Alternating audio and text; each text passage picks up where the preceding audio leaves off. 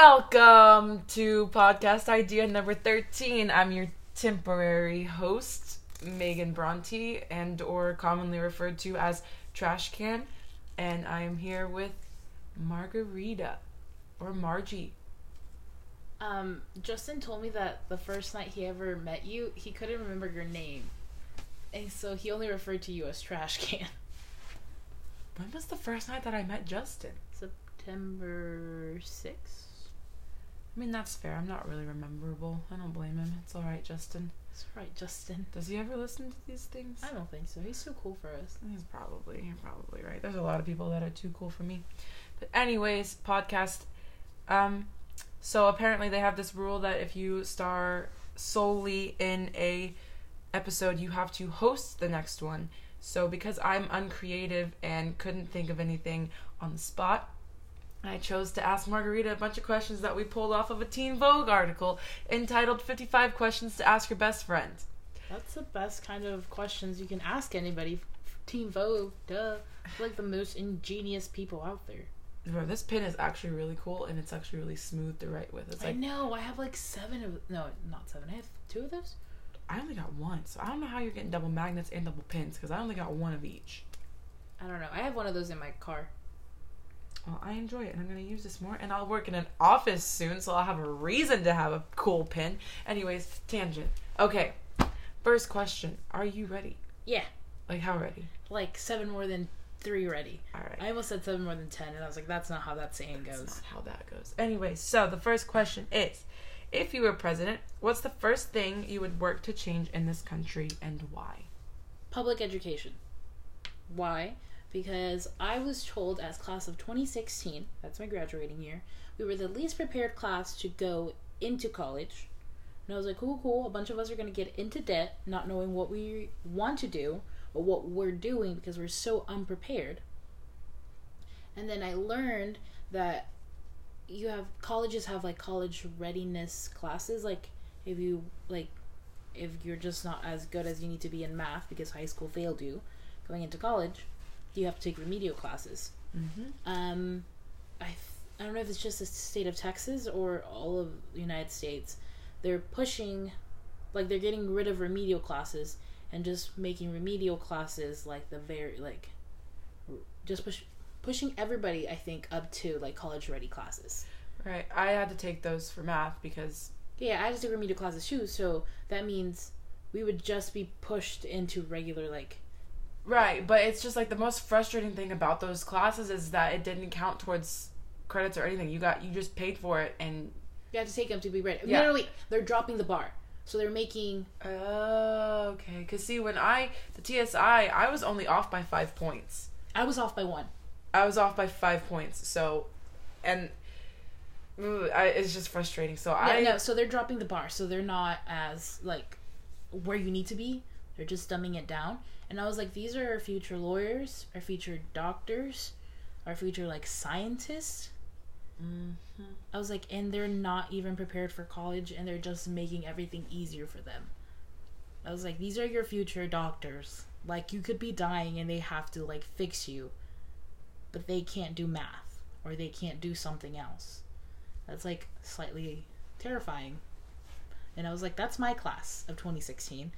What are like our future classes un- like also underprepared or are future classes more prepared? Because there's a lot of classes who are like taking STEM, like a lot of STEM, like push they're pushing that. But I was like, are regular like everyday schools teaching any better than when I was in school? I've only been out of high school three years, coming up, yeah, three years. So that's what I would change. I would focus on that. That's solid, bro. Mhm. All right, are you ready for the next question? Mm-hmm. All right, the next question, and I already asked you this before we started this episode. If you could only listen to one singer or band for the rest of your life, who would you choose? Five sauce. All right, explain because I don't get that. Five seconds of summer. Yeah. And why they're called five seconds of summer? If there's only Nah, like why? Because this is your question, but like Five Seconds of Summer is like boy band. Like they're definitely a boy band, but they like when you take like when you think about boy bands, you think about like oh they're just people singing like doing dance moves and things like that. When uh, Five Sauce got categorized into that because they toured with One Direction. One Direction was very much a boy band. Five Sauce actually like writes their music and they do a lot of uh, like studio work, not like other like boy bands normally like got their music like handed to by somebody else. Um, so I started listening to them very young. So I was probably 14, 15, now 21. So I grew up with them and going from I think it's called Somewhere New was their very first EP that they dropped and seeing how far they've come to their newest single Easier. How they've gone to from like pop and talking about just like getting with girls and chasing that dream to talking about how um, they were in this deep um, like moment like in their depression or something like that and they couldn't get out of it so they did drugs and then they had to push through that to get to like where they are now. Or talking about relationships and how they failed their significant other and just seeing how lyrically they've changed and then musically they've also changed a lot. So going from early years to now this and everything in between.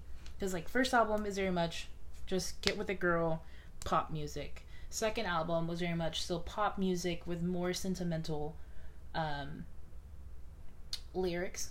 It sounds good feels good. There's a call there's a song called black heart and it talks about just feeling so overwhelmed with everything that you basically like can't do anything. I think it's not one of my favorite songs so i don't listen to it. Or castaway which is my favorite one off the album. And it's um man i can't remember the lyrics now that i'm playing um like basically a person left and all they have left is just picture frames of them and things like that. And then going on to young blood. With young blood took us by surprise. I was like holy whack-a-mole. What is this? That was literally my like i literally cried because i was so overwhelmed with one babylon more. It's just oh man wait i think i've like like dissected this whole album and there's a note in here.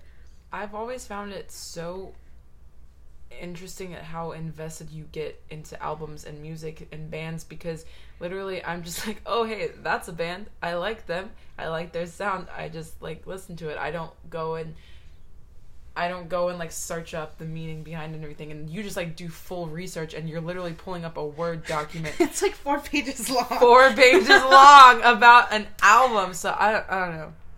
It's because I'm so fascinated. One by this latest album. Uh, take out a trash. I guess I somehow put it in trash one time. Um, I'm trying to think. Um, uh, It's like you write all this because you want to. Like you did this because like you wanted to, and that's just so. I just don't have the same relationship with music as you do. It's because you know it's it's it's been a buildup of like going my eyebrows. I sometimes like brush my eyebrows to see how much eyebrow hair falls off. Interesting. Interesting. I just did that because something fell. Um, I'm just oh this album is just so good. Literally, like I'm mo- like moving along. Uh, what's what's even like the, the the lyric in there? Like I can't even like process what you just said because this album's so good. Um, like have you been eating breakfast alone like me? I never understood that lyric, and then Luke talked about it. They uh, and he said that he would go to the place where him and his ex girlfriend would go have breakfast. Um, and he just thought one day, like, does she come here too to eat breakfast? And I was like, well, dang, you know, is that what happens when you're in a relationship and you break up with somebody? You think about them weirdly at random places. Uh, yeah, Yeah. Probably. Uh, I'm trying to think. I'm trying to get to more because that one's my favorite one. There it is. It's right there. Yeah. So when they wrote more, this was the song that they it opened the they opened the door to the sound that they really established on this record. Um, and there was one. Um, I can't remember. I can't remember. There's one that sounds very much like still their old sound, and they wanted to keep it that way. Um, hmm. oh, it's moving along. It's a sound of a perfect mix between their new sound and their old sound. Um, trying to think. My favorite line off more says, "Why can't we choose our emotions because we could feel something is broken, and I can't see it without hoping we'll never be alone." That's coming from the same boys who wrote "You look so perfect standing there in my American Apparel underwear." to why can't we choose our emotions because we could feel something is broken and I can't see it without hoping we'll never be alone. Did you like see like the progress that they've made Yes. in Babylon, which is they opened their past tour that I went to. They opened up with Babylon, and it was like immediate shed of tears from me because one Calum Hood, who's their bass player, love of my life, have I've had hard eyes for him for the past five years. this is his song. He sings most of it, and I was just like, that's him in the flesh. Yes, and this one says, "I'm tired of the field." Yes, your short fuse, the half truths are not amused. I wish we had a clue to start new. A white moon, no residue. Coming from the same boys who I oh man, what's their unpredictable f- was my favorite song off their first album, and it says, "Let's do some, let's do something new and unpredictable." Talking about a white moon with no residue. I think they're just it's a fascinating band to see come long ways. I honestly feel like you should do something in the music industry. I know I don't have Just talent like for that. Like just work in something because you just get so invested. I could invest in a lot of things, but just never follow through. Just because I have like a short like ex- like, attention, span. What hmm. were we talking about? I'm about to ask you your third question Oh, because I'm gonna take you off of your music tangent, even though that was adorable how you just like freaked out. All right. If you had to live in another time period, what time period would you choose? A time period when they went through the Industrial Revolution. I wrote a paper about how the family dynamic changed from agricultural life to industrial revolution, and it's so fascinating to see the differences that I would love to be in that time period when they made that shift. What time period is that? I can't. It's like remember. 1800s, 18 something. Your cat's I'm- pooping. Yeah, probably. Surprised she hasn't screamed yet. Okay. Oh, this is this is so these two are. Have you already read them? No, no, no. Okay, so I hope you know that I'm like there's so much like adrenaline going through my body. I can tell because you can't stop moving, but I can't stop moving either. Okay, so this one's gonna get pretty deep. Okay, if you're gonna if you feel like you're gonna cry, it will like I'll have like a backup question. I'll just like make up something. Okay, what has your hardest goodbye in life been so far? My hardest goodbye. I didn't even say goodbye because I didn't even realize that would be our last time we would ever see each other. Um, I was living with my two roommates ago, and she had two young girls, and for reasons we like that last night was their last night. I never went. I mean, I went back to where we were living, but I never saw them. Um, it was just weird thinking about that moment because one was four and the other was two. Yes. And I've grown very fondly of these two young girls. And to tell them, hey, like, like, bye, I'll see you later. Fully intended to see them later. And finding out something so big that I could never see them again. Probably one day I'll see them again but to never see them at that age at that naiveness of that like youth that they were at that moment. To just like i'll see them years probably from now.